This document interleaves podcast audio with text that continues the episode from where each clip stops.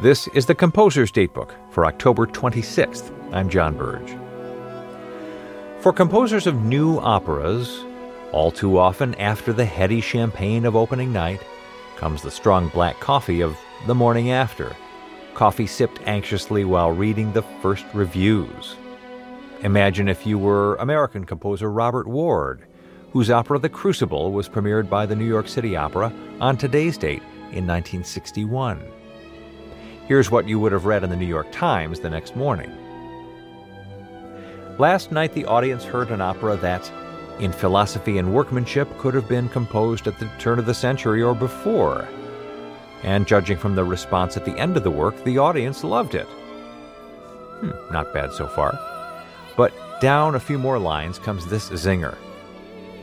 Mr. Ward is an experienced composer whose music fails to bear the impress of a really inventive mind.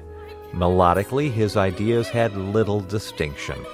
The opera's powerful subject cried out for intensity, for brutality and shock. Instead, we had musical platitudes. Ouch!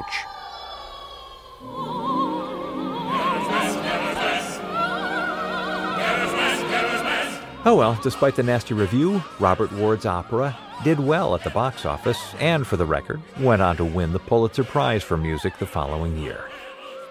Composer's Datebook is produced by APM, American Public Media, in collaboration with the American Composers Forum, reminding you that all music was once new.